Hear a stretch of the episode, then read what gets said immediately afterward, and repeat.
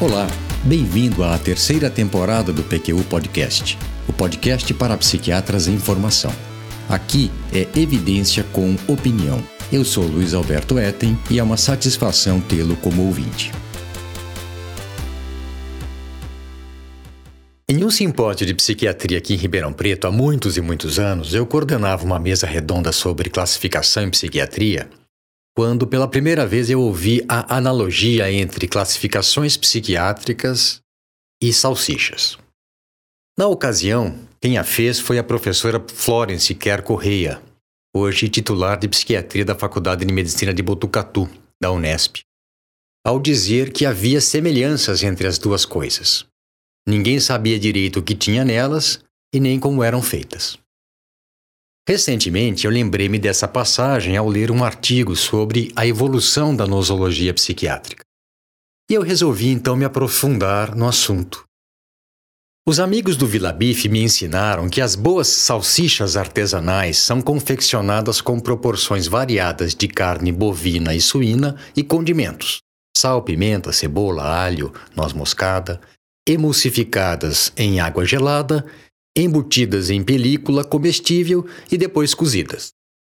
Já das salsichas em geral, nem é bom falar, pois a lista de conservantes, acidulantes, aromatizantes, corantes e estabilizantes é maior do que a dos componentes tradicionais, que, além dos já citados, incluem também carne de aves, frango, galinha ou peru, miúdos em geral, fígado, língua, rim e coração, e sobras de cortes de carne suína e bovina, cartilagem e gordura.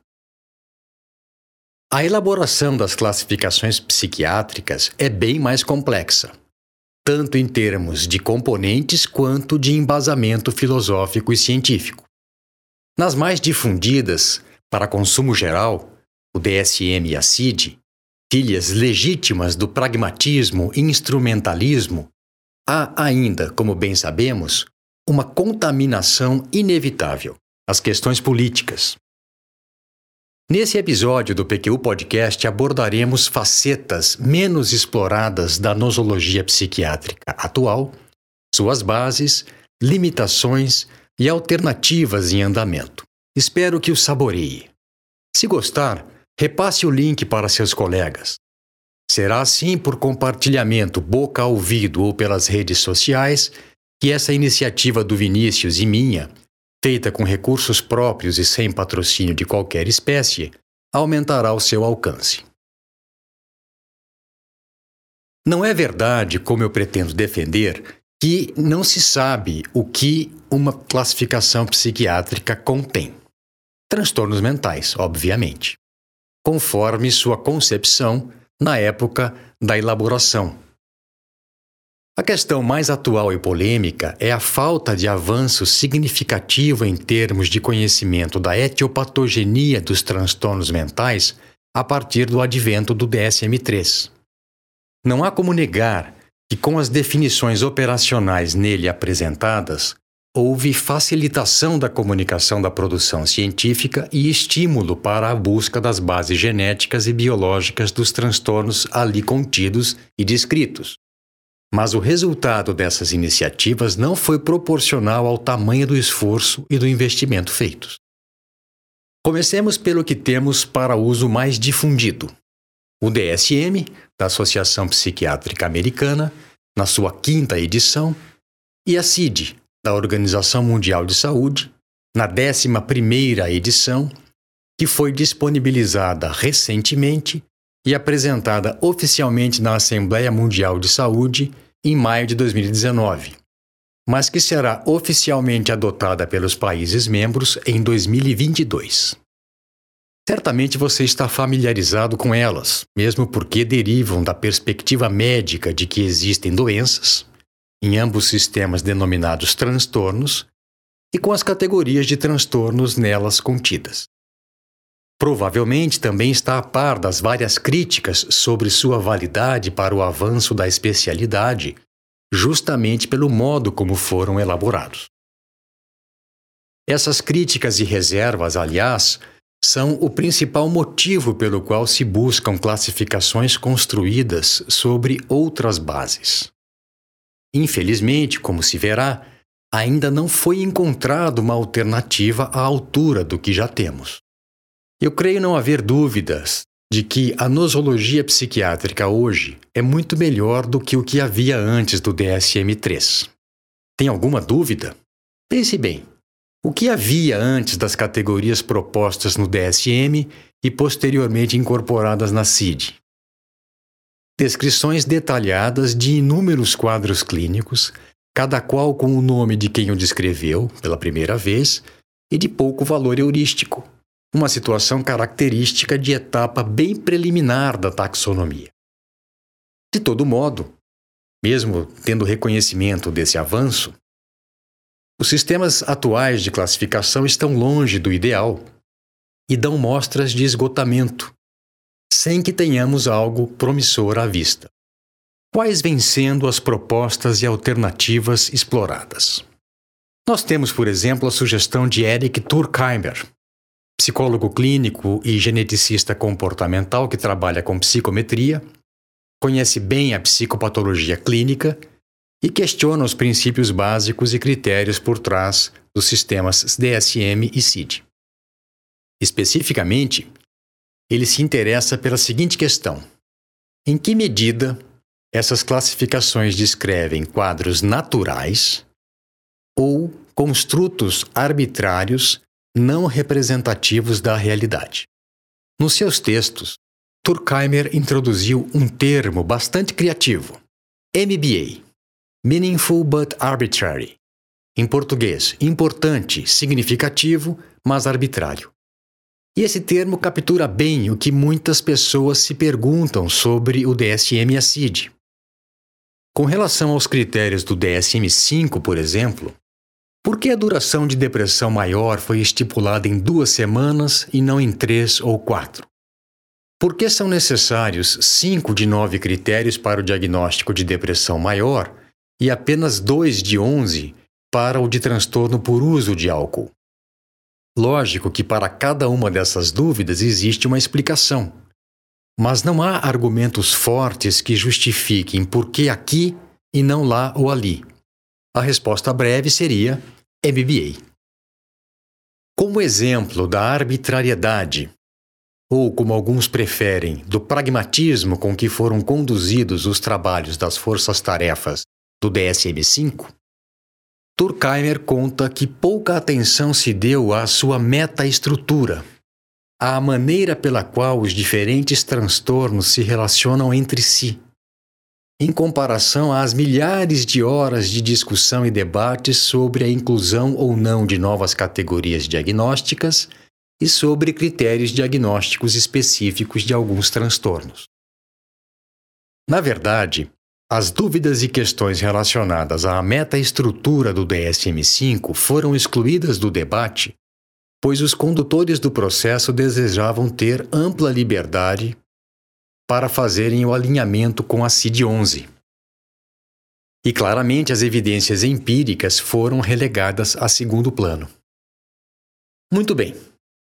A alternativa que Turkheimer propõe seria a de análise fatorial ou de grupamento de dados, da maior quantidade possível de dados de qualidade, por modelos computacionais, ao modo como dois grandes especialistas em psicometria norte-americanos, Louis Gutman e Paul Mill, tentaram fazer em meados do século passado, enfrentando as limitações da tecnologia da época. O primeiro, Gutman, desenvolveu o que ele chamou de teoria das facetas, para formalizar a proposta que ele apresentava de avaliação de hipóteses científicas derivadas de fenômenos com estrutura multivariada, dos quais os transtornos mentais são um bom exemplo. O segundo, Mill, tido como o principal psicopatologista teórico oriundo da psicologia clínica, propôs o desenvolvimento de uma taxometria, de uma medida de categorização a partir de análises de grupamentos de dados, ao invés de análises fatoriais. Nas palavras do próprio Paul Mill, abre aspas, a grosso modo, tipo ou categoria é um grupo de indivíduos categorizados sem arbitrariedade, ou seja, não simplesmente por atributos impostos por convenção para fim administrativo ou para facilitação da comunicação, mas uma classe de pessoas que realmente se agrupam por afinidade, formando uma classificação que, como Platão expressou metaforicamente, destrinchasse a natureza pelas suas articulações. Fecha aspas. Dessa forma, fica claro o seu objetivo. Por intermédio de análises de grupamentos de dados, descobrir tipos ou categorias naturais existentes como tal na realidade. Nenhum nem outro, nem Gutmann nem Mill, tiveram êxito. Será que com a nova tecnologia disponível que permite a compilação e análise de quantidades infinitamente maiores de dados que eles dispunham, o trabalho com o Big Data, teremos algum resultado? A ver. Há quem advogue já que está complicado trabalhar com categorias de transtornos mentais mais ou menos discriminadas, como no DSM-5 e na CID-10, que o mais lógico seria trabalhar com um sistema dimensional. Essa, aliás, é uma discussão antiga que de tempos em tempos é reavivada. Em linhas gerais, na visão dos transtornos mentais como entidades distintas, passíveis de categorização, Parte-se do princípio de que o transtorno mental representa uma variação qualitativa do normal. Na visão dimensional, ele seria uma variante quantitativa do normal, sem que necessariamente houvesse uma ruptura qualitativa. Em outras palavras, na formulação dimensional dos transtornos mentais, entende-se que cada um deles, na forma de comportamentos e ou de conjunto psicopatológico pudesse ser enquadrado em algum ponto ao longo de dimensões contínuas. Tradicionalmente, os sistemas nosológicos em psiquiatria utilizam categorias por razões que têm mais a ver, segundo Turkheimer, com a inércia dos estudiosos do tema e a fácil analogia com categorias diagnósticas de outras especialidades médicas. Esse modo de classificação, contudo, não dá conta satisfatoriamente dos transtornos de personalidade e dos relacionados a abuso de substâncias. Só para dar dois exemplos, que são mais bem explicados pela visão dimensional. Os primeiros, aliás, os transtornos de personalidade, já são classificados de forma dimensional na CID-11. Também é bom que se diga que é uma supersimplificação concluir que o fracasso na discriminação de transtornos mentais com base em modelos computacionais e estatísticos representaria a vitória das dimensões sobre as categorias. Aliás, contraintuitivamente, Turkheimer explica que dimensões, tanto quanto categorias, são MBA, ou seja, parametrizadas de acordo com intenções e escolhas dos pesquisadores e não necessariamente a partir de dados empíricos. No extremo oposto ao da teoria das facetas de Gutmann, temos o Research Domain Criteria, o RDoC, defendido pelos atuais líderes do Instituto Nacional de Saúde Mental dos Estados Unidos. Lembre-se de que Gutmann propôs o desenvolvimento de hipóteses científicas sobre os transtornos mentais, fenômenos com estrutura multivariada por excelência, partindo de cima para baixo, do mais complexo para o mais simples. De dados psicopatológicos que poderiam ser categorizados por modelos computacionais e depois estudados em outros níveis.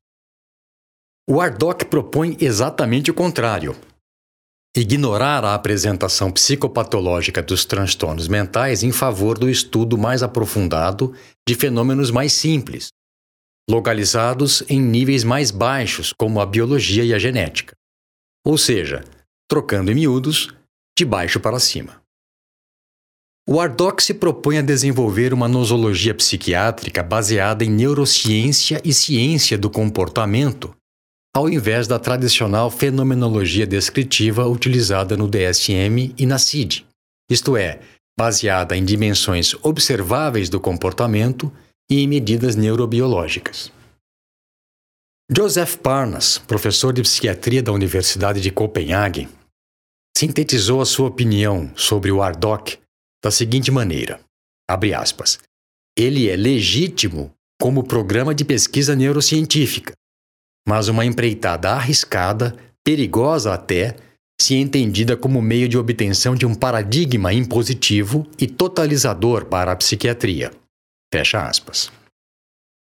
Outro estudioso do tema, Danny Borsboom, psicólogo e psicometrista, professor da Universidade de Amsterdã, que trabalha com a aplicação da teoria de redes complexas no estudo de transtornos mentais, diz não acreditar que tenhamos um sistema nosológico em psiquiatria adequado, mas que para ele é muito improvável que ele surja, que ele seja desenvolvido a partir de modelos computacionais.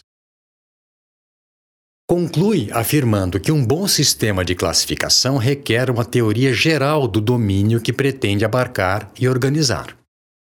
E sendo assim, a razão pela qual nós não temos um bom sistema de classificação em psiquiatria é porque simplesmente não dispomos de um arcabouço teórico explicativo satisfatório que englobe os diversos níveis inerentes aos transtornos mentais. É assim que nós aqui do PQU Podcast pensamos também. Aliás, para que não se pense que estamos num beco sem saída, vale a pena escutar o episódio número 71 do PQU Podcast, em que o Vinícius apresenta um modelo mecanicista para a compreensão dos transtornos mentais proposto pelo psiquiatra Kenneth Candler.